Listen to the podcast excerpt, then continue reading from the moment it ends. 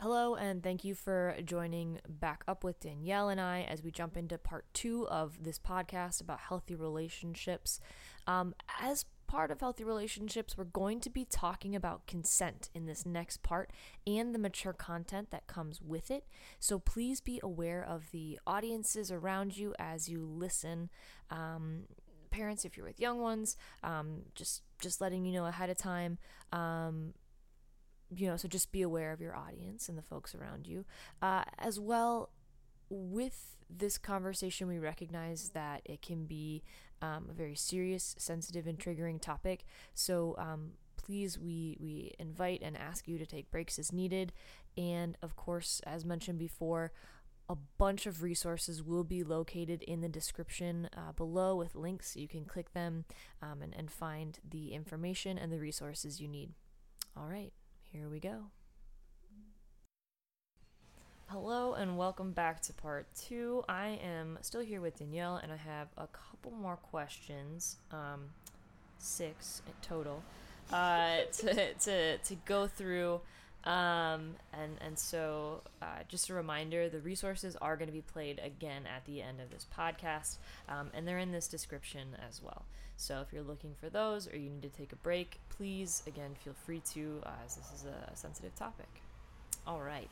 Ready? Yeah. All right. So the next question is um, we d- I'm going to read this as I wrote it from the email because I think it's I like I want you all to know I'm learning too. So um, we do a lot of putting responsibility on, and then in parentheses, I said, I know there has to be a better word than victim, and I am cringing using it, so please feel free to correct me. Um, we do a lot of putting the responsibility on um, the victim, and I think it's time to take ownership when it's us doing the wrong thing. So let's set some ground rules. What is consent, and what is not consent? So, I wanted to talk about the victim versus survivor language. Mhm. Um, because I think that's a place where sometimes people stumble or where they don't think enough about. Mm-hmm. Um, so in fire, typically we use victim centered language when we talk about symptomology or when we talk about statistics. Okay. So, symptomology being some of the things that can happen after experiencing sexual violence, Mm. specifically for fire. Mm-hmm. Um, so, a victim experiences PTSD, or 97% of victims, da da da da. Okay. Whereas we use survivor based language for literally anything else. Okay. So, a survivor comes into fire, or um, a survivor went to this resource, Mhm. or whatever the, the sentence will be. Um, I also personally use person who has experienced XYZ because it kind of removes either of those labels for folks who don't know how to um, understand what they experienced or don't maybe want to have the label of either victim or survivor because both of those have some pretty intense um, histories behind them where victim a lot of people see it as well there's like two halves of seeing victim sort of where Mhm. it's a person who has experienced this crime and this painful thing and that's what happened or victim in the way of um, you know down and out and sad and and life is rough Mm-hmm. Both of which are valid to view. I mean, you can say that you're a victim of sexual violence and say that I'm still in victimhood, I'm still hurting, I'm still in pain, Yeah. and that's 1010% um, valid. And then the side with survivor usually is seen as empowering and motivating and super awesome and super wonderful, and that's great. Mm-hmm. But I've heard a ton of people say, no, I don't feel like a survivor. I am still going through this healing process. I feel Mhm. much more like a victim. Whereas, kind of to dis- disclose a little bit about myself, I've experienced sexual violence, but I don't really associate with either victim or survivor. I just know that that's what happened. Mhm. Um, and so I also will integrate some language of person who experienced XYZ thing um, to kind of, again, sort of with what was said in the first part of the, the podcast or the first, yeah, part, Yeah. um, is that I like intentional vagueness. Um, I think that it is powerful and useful, and I like it. Well, and, and then I guess too. I think when you are utilizing victim or survivor, you're defining someone else. Right. Um, and and the, what you said, person who's experienced allows them to define themselves and have that power. So thank you. Yeah, exactly. And and it is okay to identify as one way or another Mm-hmm. if somebody comes in and you call them survive like speaking about again in fire um, if somebody comes into fireplace and i say you know something about your survivor and they tell me no i'm a victim then i will use victim-centered language with them until they tell me to stop Mm-hmm. um, because people get to pick their identities and pick their labels um, so there's that i just wanted to talk about it have a Thank little you. conversation Thank you. I appreciate that because I, I was typing that out and I uh y- yeah last night uh and I as I was doing it was like oh like I was like I know this isn't right um and I just but I don't know what other word to use so thank you. Yes. Yeah. Um, and honestly, thank you for being honest about not knowing. I think that's a really important part of doing work in this realm and really in any sort of social justice realm is being able to say, mm, I just don't know. Like, I'm not sure, and I'm willing to listen to someone who does know, or I'm willing to look up information. Yeah, and caveat, that's one thing I should have, as I was sitting there cringing, Googled. um, because it, it shouldn't be uh, the responsibility of others to educate you, especially not now when there are so many resources out there where you can, I mean, you can literally say, hey, Siri, what is, you know, wh- yeah, what are, the, what are other ways to say this, or is this correct? Um, yeah, so so definitely, and I would like to own up to that too. So uh, I definitely could have just googled that last night. Yeah. That's true. Yeah. I can also sorry, I was just like No, trying to think. good, you're good. I think it's like also like yes, I think that Google is very efficient. And especially like for understanding a multitude of different conversation pieces. Um, I think that it can also be difficult to read because so many people have so many differing opinions too. Yeah. Um, so if you get overwhelmed by Google, that's okay. Me too. Yeah, yeah, yeah, definitely, definitely. Um, so consent though. Yeah. Now, now we can shift back into the original question. um, which consent is my favorite topic to discuss. I um, part of firework is doing um, presentations, and so we have a couple of slides dedicated to talking about consent. But specifically, there's two of like my favorite slides to just go ham on and be the most extra person that I can be because consent is amazing and can be so fun and can be silly and can be great. And I don't think that we talk about how it can do that and we focus so heavily on oh it's it's it's this thing that you have to have and that's very true but it doesn't have to be so scary um it can be fun and sure it might be awkward but whatever it's awkward that's how life is sometimes Life is just full always awkward. yeah, I have Love it. never not been awkward. I don't know how to not be. um, so I actually have a question for you. Okay. So if you had to define and consent, um, define consent in one word, what would you say for that one word? So like me giving you consent.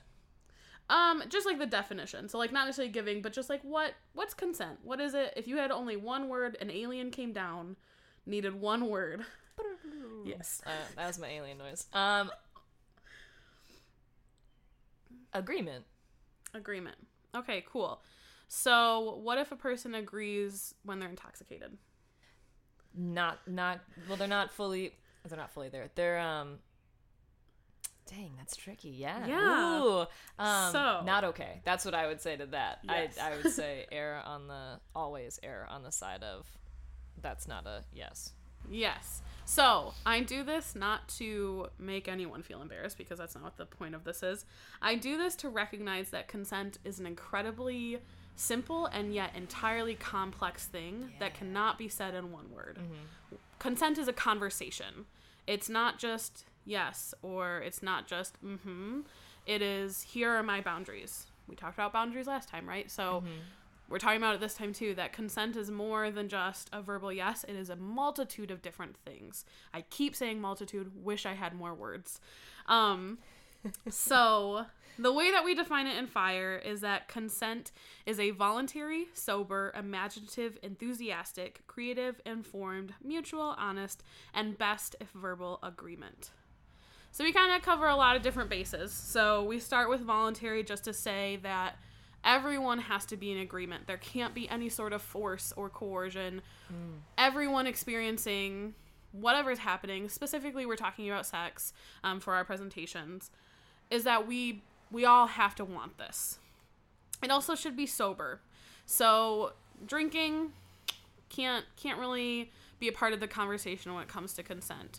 We kind of have a rule of thumb in fire. If a person um, is too intoxicated to drive, like if we would not trust them to get in their car and drive home safely, they should not be having sex. It's like no car, no sex. Keep it happy, I guess. That's a word, that choice. Um, and then it can be imaginative. So we talk about the different ways that we can ask for consent. So maybe we say, hey, want to have an orgasm contest right here, right now? Great. That's so fun. Maybe somebody says yes, maybe somebody says no, but we asked. Um, or, you know, there's a multitude of ways to ask about it. Mm-hmm. It also should be enthusiastic. So if I ask my partner, hey, want to have sex? And they say, sure. Okay. Like, does that person want to have sex with me? Maybe, but maybe I should check in to make sure that they really want to. Because we're looking for more of like a heck ooh baby, been waiting all day for this type reaction. Excitement. Excitement, exactly. Yeah. We want them to want to have sex. It shouldn't be a chore or like another thing on the to do list. It should be something intimate and wonderful and cool and I don't know, maybe a little spicy. um, it can be creative, um, but it should definitely be informed. So if my partner asks me, hey, want to have sex? And I say, heck yes, you baby, been waiting all day for this. And we go into the bedroom, and my partner was thinking anal penetration, but I was thinking vaginal penetration. Two very different experiences, right? So maybe we should talk about what we mean when we say sex, or when we say orgasm contest, or when we say whatever phrasing we're saying so that we're truly saying yes to the things that we want to say and no to the things that we don't want to say. Mm-hmm. Um, and then it should be mutual and honest. So everyone should agree on it, and we shouldn't be hiding any facts. So if um, we are having sex with a condom and somebody takes the condom off, that's no longer consensual because that decision was not talked about right? So that honesty has to stay there. If somebody wants to have sex without a condom, that should be a conversation to happen. Um, and then best of verbal agreement. So, um, what this is really saying is that you shouldn't base consent on body language or on um, bodily reaction. So, just because a person has erect nipples or um, is ejaculating doesn't mean that they wanted to experience anything. We should always ask and make sure that they are truly okay with whatever is occurring or whatever is about to occur. So, um, consent is a conversation, like I said earlier, and it is also checking in. It is asking questions like Do you like this? Can we try this thing? Can I kiss you here? Can I touch you here? Are you okay with this? It's all these fun and sometimes easy questions, sometimes not easy, depending on your level of social anxiety. Mm-hmm. Um, but they're, no matter what, they're important questions. Um, and we sometimes miss them because we're afraid of ruining a moment or we feel really awkward. And my response to things like that are always that it's better to be awkward and consensual than for it to be assumed and potentially harmful. Mm. And I think that it's still important to recognize, even outside of sex, but if we're thinking about, um, you know, hugging or touching someone's hair or using someone's stuff, we still need that consent to be there. Um, so we still need to ask them. We still need to be honest about what we're doing. Um, we still need to have it be mutual, right? We still need all of these things, even though it's not in a sexual context. Um, something else that's not in our definition, but I think um, is still really important to talk about is that it's also reversible. So I can change my mind, and you can change your mind, and everyone on this whole planet can change their mind. Mm-hmm. If we're talking about sex and my partner and I are like butt naked already in bed, and I say, actually, I changed my mind, my partner has to respect that. And then we won't do that. Maybe we'll go watch a movie instead. Or maybe we'll put our clothes back on. I don't know. Something will happen, but not the thing that was asked originally because I changed my mind. And that's very okay. And we have to respect that always. So that's kind of a big explanation of what consent is. But I still think that we need to talk about what consent is not. Mm. So, consent is not silence. We cannot base our actions on someone else's lack of verbalization. So, if I ask my partner, Do you want to have sex? and they say nothing, I don't get to go forward with having sex with them because they never said, Yes, I want to do this. I don't know what they're feeling. Maybe they didn't hear me, or maybe they're too scared to answer and I should ask again, or maybe we should just have a conversation, or something else, but definitely not sex. Consent um, is also, or consent cannot be um, happening if there's any type of coercion happening. So, coercion can look like a lot of different things. It can be begging or nagging. Showing off your aggressive car. Yeah. Uh, Yeah, sometimes that's it too. um it might also be persuading or threatening or intimidating. It could be locking a door so that somebody can't get out of a room. Basically what coercion is doing is it is taking away the ability to say no and only leaving yes as an option. But when we do that, we're making yes as an invalid option because we don't actually have all these different things that we can say. We don't have the ability to decide because we're being pushed in one way. So, of course, if measures are being used to get consent, it's no longer consent. Um, and then we mentioned this earlier, um, but consent can't happen if a person is intoxicated or incapacitated. So, incapacitated can mean intoxication sometimes, um, whether that's with alcohol or any other sort of drug. It might also mean just sleeping or being passed out, whether it's because I'm really, really tired or I'm taking some medicine or any other reason that you sleep really hard or you pass out. That's still a form of incapacitation and doesn't allow for sex to happen or for any sort of consent to occur. Um, yep. That's about all I wanted to say. all right. But do you have any questions? Yeah, so I think um, it's actually the next question. I think it leads in. So, um, consent is often focused on in a romantic setting, and I think you touched on it when, like, when using someone else's stuff. Um, but again, I want to focus on that friendship piece.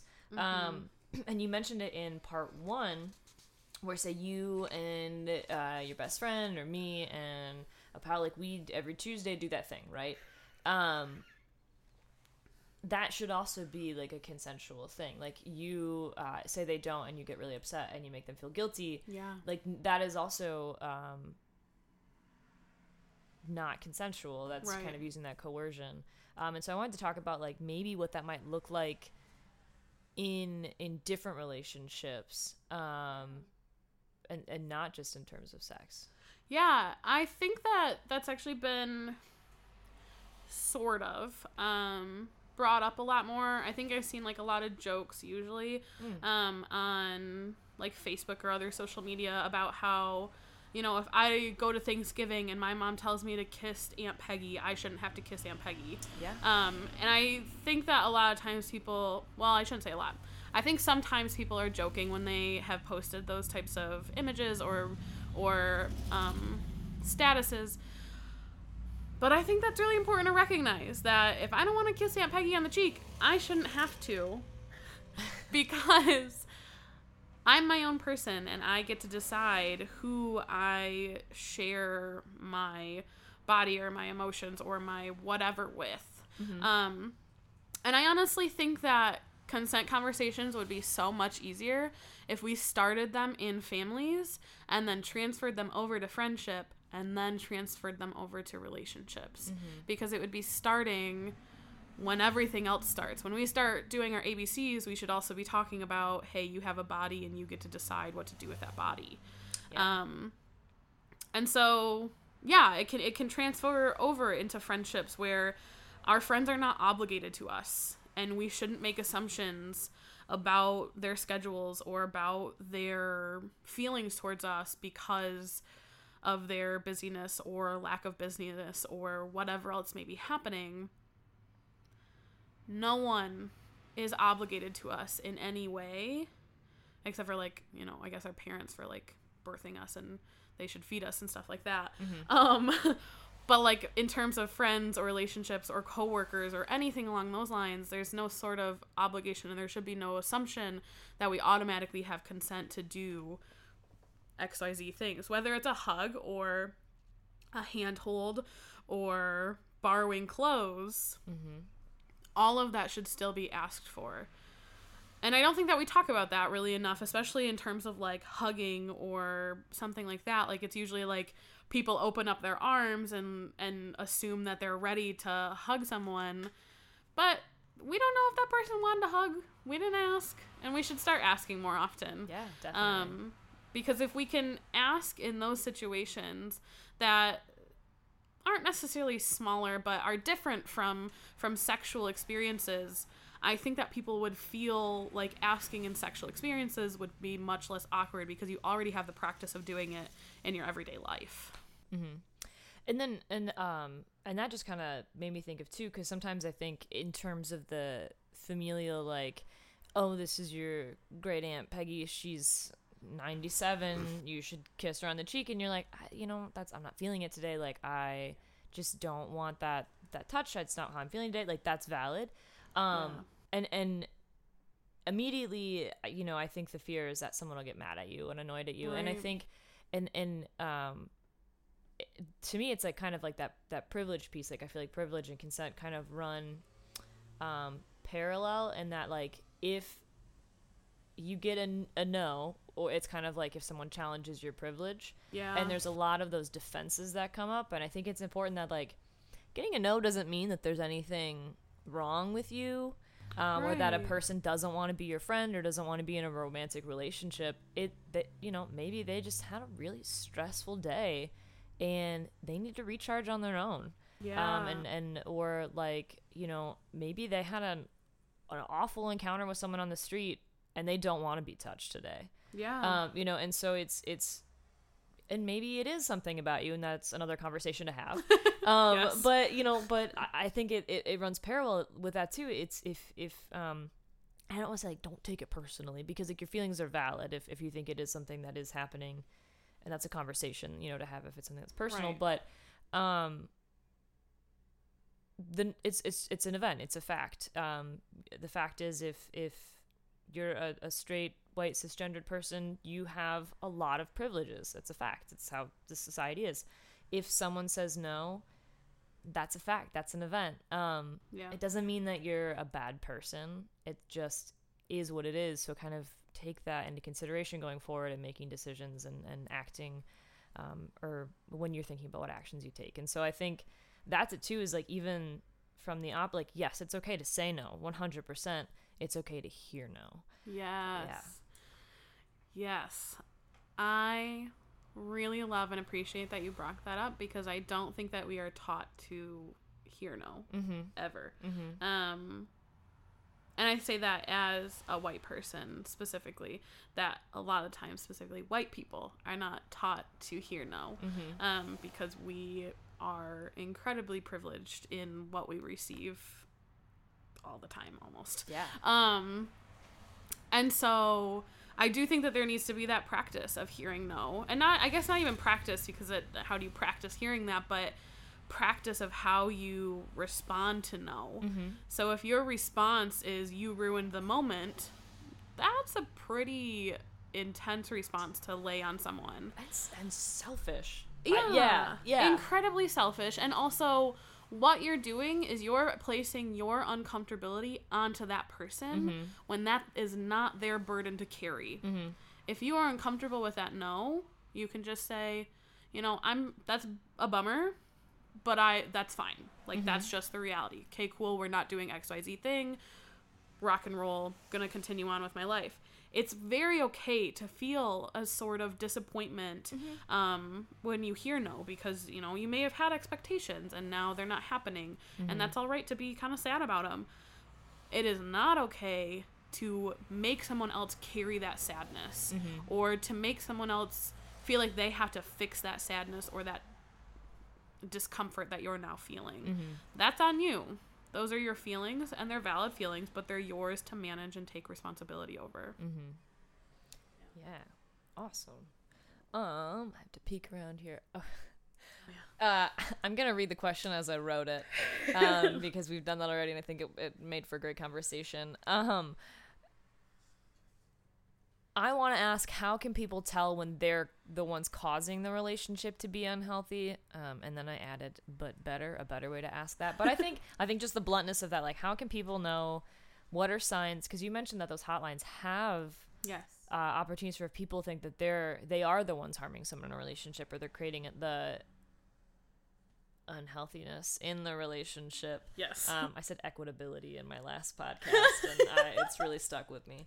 Um, so yeah, I guess how you know can we talk on can we touch on that a little bit? Yeah, totally. Um again, another conversation that I don't think happens enough. Um and when it does happen, I don't think it happens in a super healthy way, frankly. Um so the way that I was phrasing it and um where I've seen other online resources for it is how to phrase it is how do I know if I'm hurting someone or how do I know if I'm hurting my partner? Um, and I think a lot of times when we hear someone being abusive or being unhealthy or doing something really um, violent or dangerous, we automatically want to say that they're an awful person, a bad person, that they're, you know, shut them out. And I understand where that comes from. And I understand those feelings. And I have and continue to have those feelings sometimes. What I think is really important to recognize, though, is that if a person is searching for resources because they think that they are hurting their partner, they are looking to do better and be better. And so we should not shun them for the things that they are doing. We don't want to take um, the responsibility that they need to hold off of them because that's that's theirs. They have to be responsible and recognize the pain that they've caused. Yeah. And we don't need to make them feel even worse than they're already feeling because if they're coming for resources, they can tell that they're not doing something healthy with their partner or partners. And they just want to figure out better ways of being a person with that partner. Um, so I looked up some of the resources that are online and I really honestly liked the domestic violence hotlines information. They have a whole brochure online and I actually sent you the link to it. Um Perfect. so It'll that can be in the description. Yes, Boom. perfect. Love that. Um, but I thought it was a really useful way of trying to understand if we are the ones causing the harm. And so they had a few questions um, that I thought were pretty useful. This is not their entire list, um, it's just a few questions from their list. So they had um, Do you get angry or insecure about your partner's relationships with others? Do you frequently call frequently call text um, call or text woo, to check up on your partners or make them check in with you? Do you feel like your partner should get permission from you to go out or to see family or friends or anything of the like? Do you blame your anger on your partners? And so there's a bunch of other questions similar to that.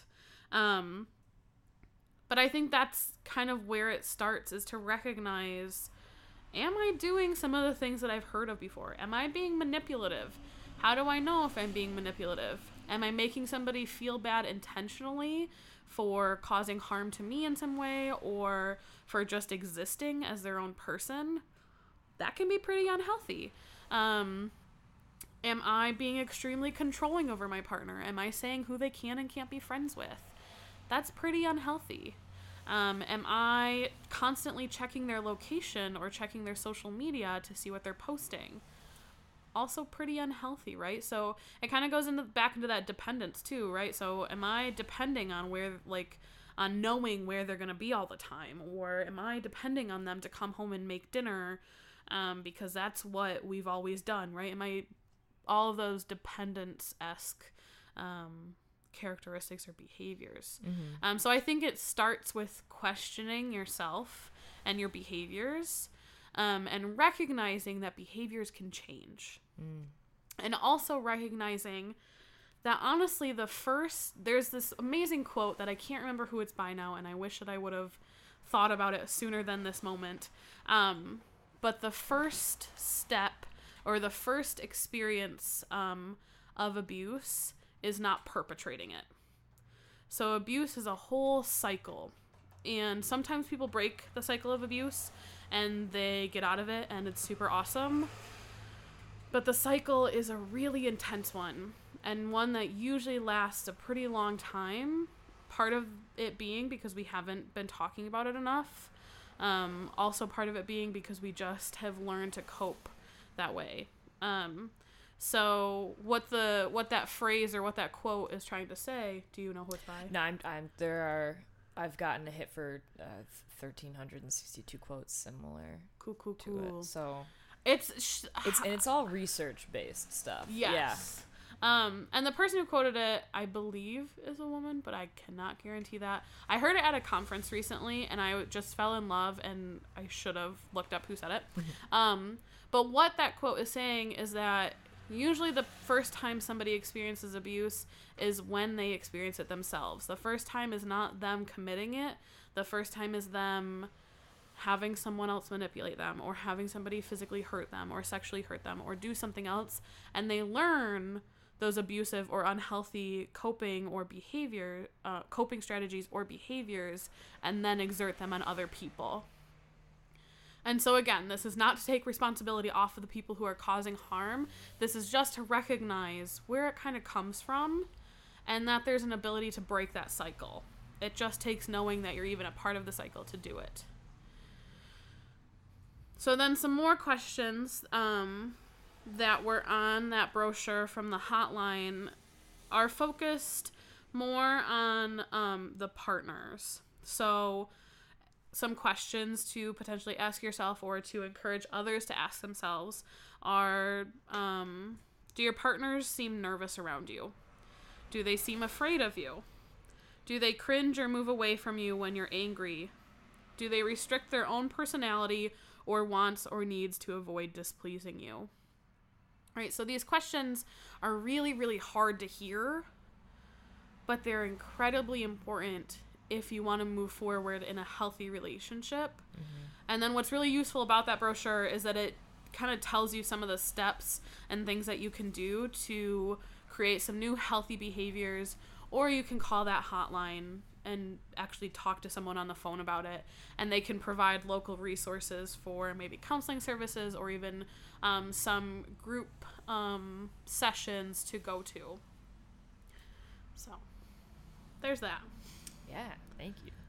And uh, um, I, I guess the the thought that's rolling around in my head right now is, and I, um, for different things we do like the cycle of leadership or the cycle of service. And um, you'll you'll get to a point you'll learn something you'll get to the top where you feel the most comfortable. And then you'll zoom back down or it's like a spaghetti noodle it's squiggly there's ups and downs. And i think that goes for a relationship too. You may have started out in a, a super healthy relationship and um, maybe it's shifted. And and so i think it's it's good to even if like you've normally been in healthy relationships would you say even to just kind of ask those questions to yourself just Yeah. along the way even even if you think your relationship is healthy and there aren't really issues like have i noticed this a couple times have i noticed it more recently um and i think that just is pre- more preventative than even um reactive is good to to do that. Yeah, I would super agree with that. Um, I also think what's useful about that list is sure it uses terminology like partners and, and romantic relationship,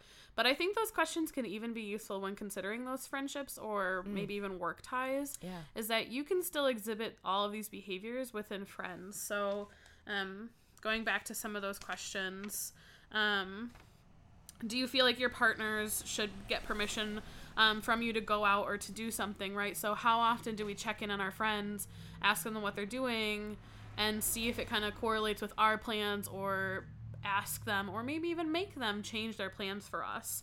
Um, or do you ever blame your friends for the anger that you're feeling? Or do you frequently call, text, or check up on them, right? So we talked about that the find your friends thing, I think in the first the first part. Um, are you always checking up on them? Are you always checking their social media? Um, social media is a massive part of friendship and relationships mm-hmm. at this point, and and that's not to say anything bad about social media because I get really riled up when people are like, "Oh, technology," because I just I don't know, riles me up.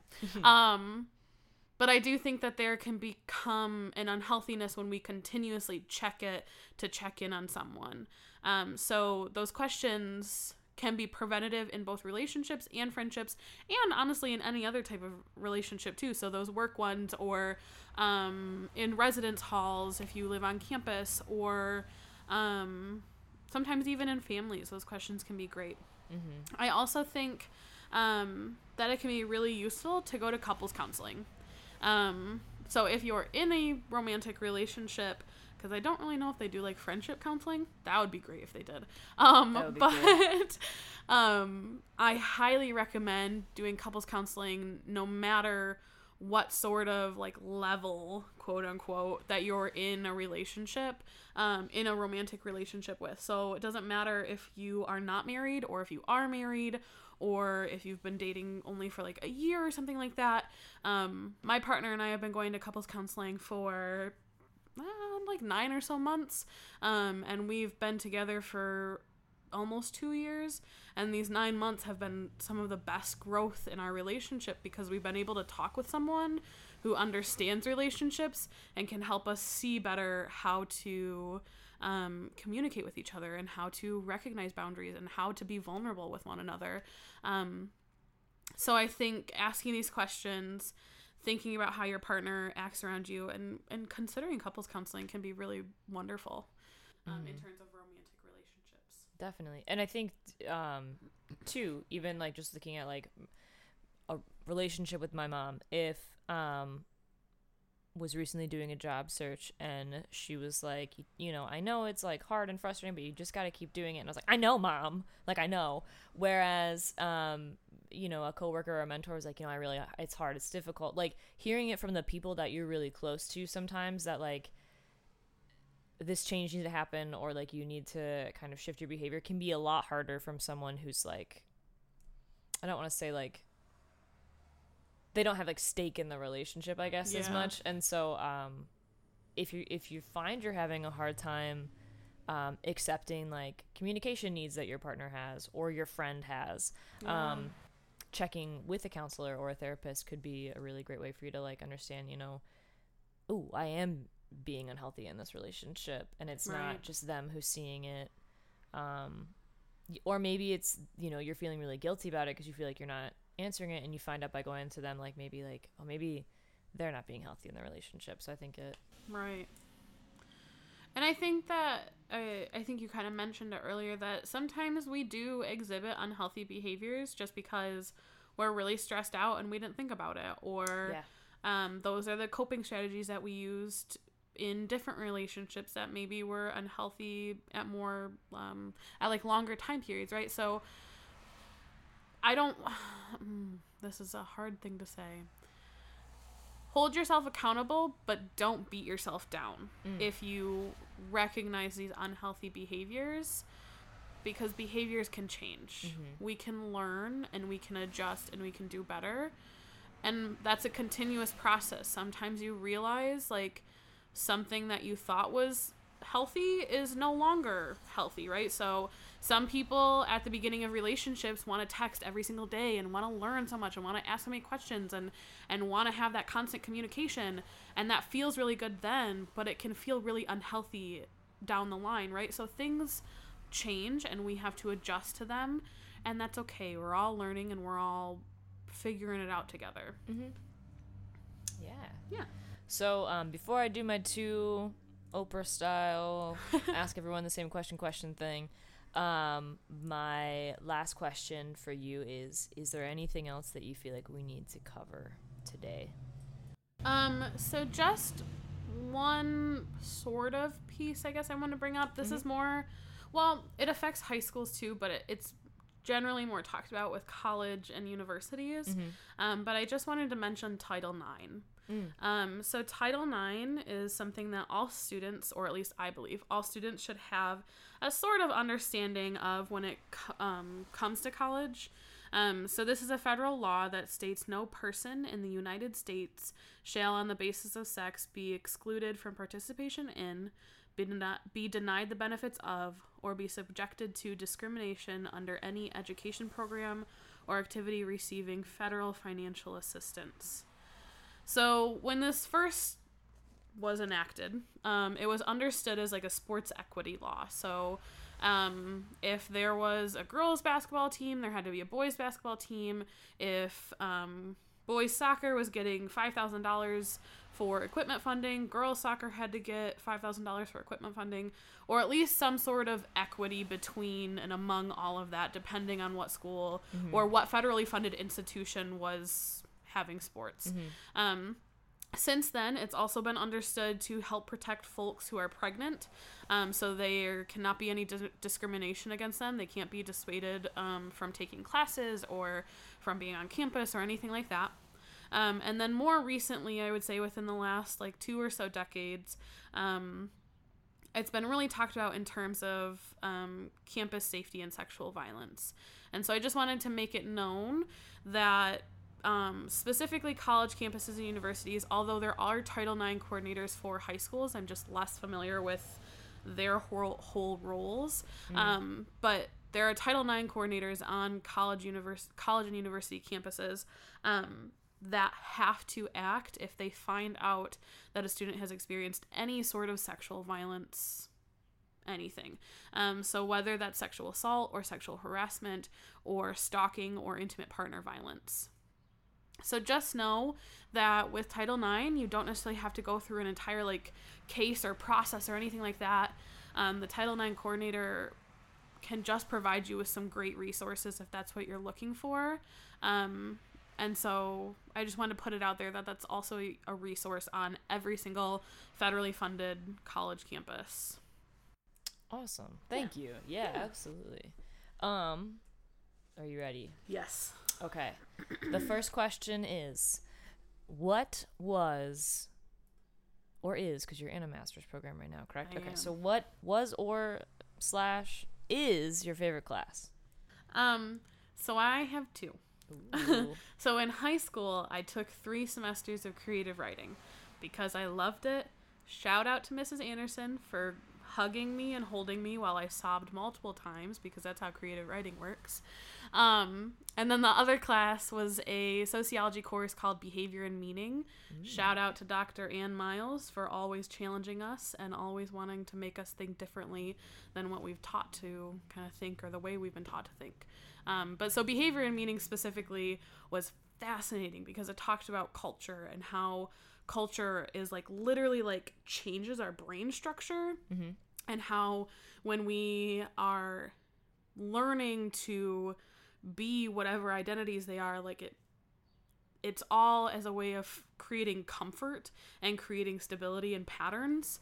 And it was just a fascinating course that like went through like the entire life cycle and and we read so many different weird and wonderful articles and it was just a great class. So if you're ever attending western michigan university and you can take the behavior and meanings course definitely definitely do it. It's like honestly life changing That is so cool. yeah That's cool. Um, uh, I'm just saying, I'm thinking about like anthropology courses, like wow, yeah, and culture changes like biology, like your whole body, like the way your Yes. skeleton, um, like the wear and tear and stuff. Like it's yeah. it's wild it's Di- so wild With those gen ed classes, if you get a chance, take a sociology class, take uh, an anthropology class, take uh, gender women's studies Yeah. class absolutely anything that has to do with like culture. I would say take a psychology class.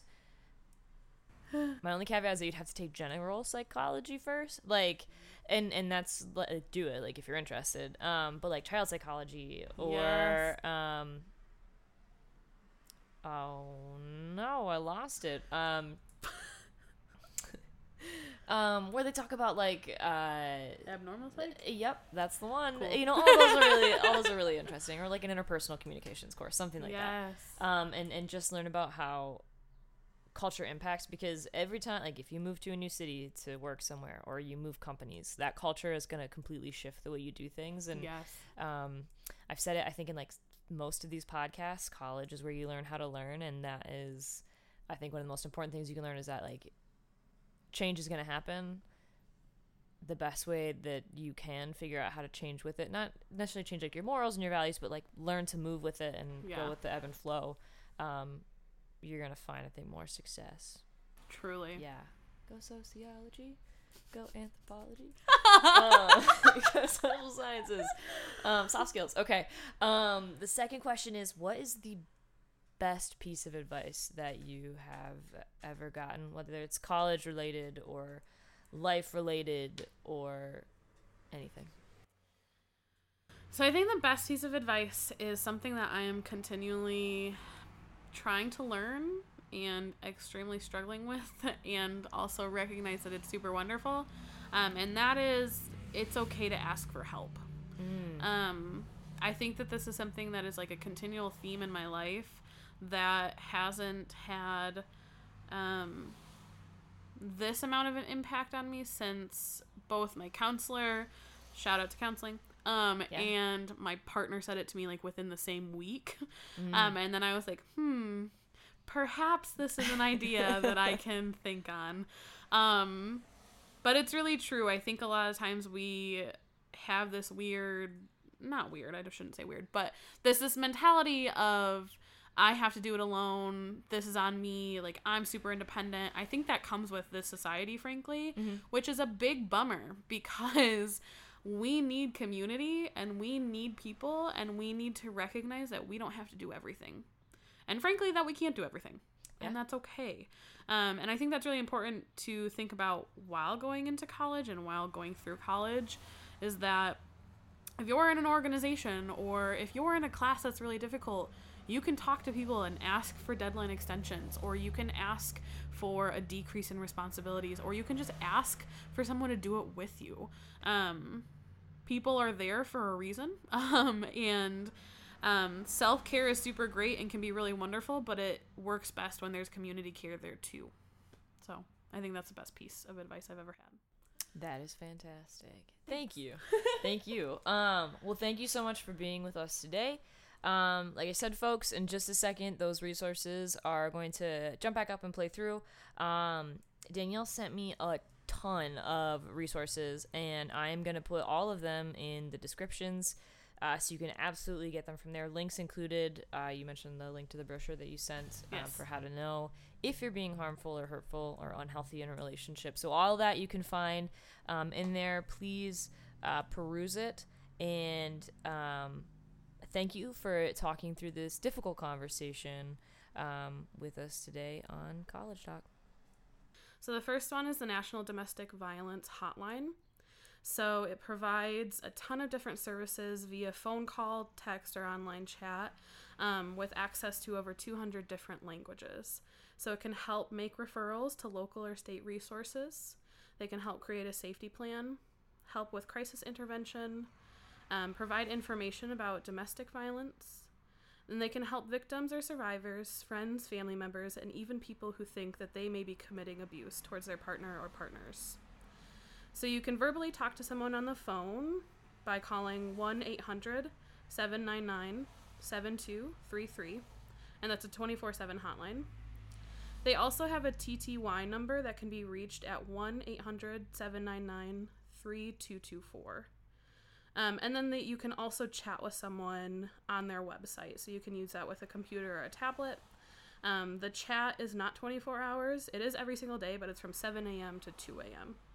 So anyone, no matter their identity, can get a hold of this hotline or this chat, um, no matter what identity they have. Um, they're supporting all folks. And then there's also another national um, resource. So this is Love is Respect.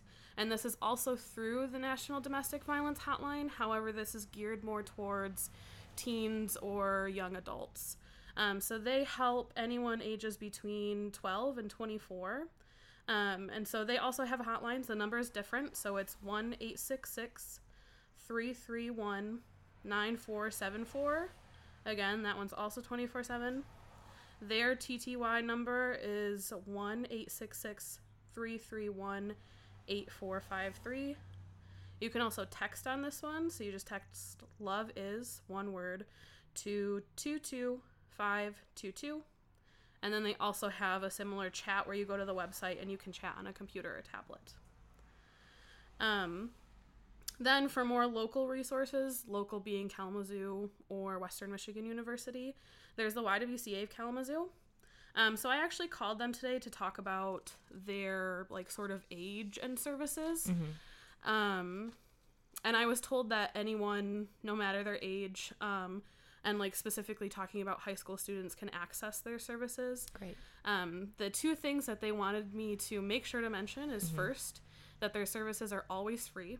So if finances maybe have been a barrier before or are a barrier currently, mm-hmm. the YWCA wants you to know that you'll receive help from them no matter what. The second thing is that their crisis hotline is 24 7. So you can call 269 385 3587 at any time on any day to get information and to get support from the YWCA. And um, sorry, sorry to interrupt. YWCA, like I know there's one in in Grand Rapids, so there Mhm. it's not just in Kalamazoo. So maybe if you're going to Right. college at GVSU or something like that, they're they're maybe not offer the full exact same services as Kalamazoo, but maybe they can connect you to someone else. Totally. So, yeah, the YWCA is a national organization. Um, and so each more local organization itself, or like local building, or, or whatever the phrasing would be, um, gears their services towards what the community needs. So, Kalamazoo YWCA resources include sexual violence, domestic violence, child care, anti human trafficking, and anti racism work. And that's super great for Kalamazoo. That's what we need. Whereas other communities might need something different or might not need the same things as us. But there's still really great resources in trying to find services no matter where you're located.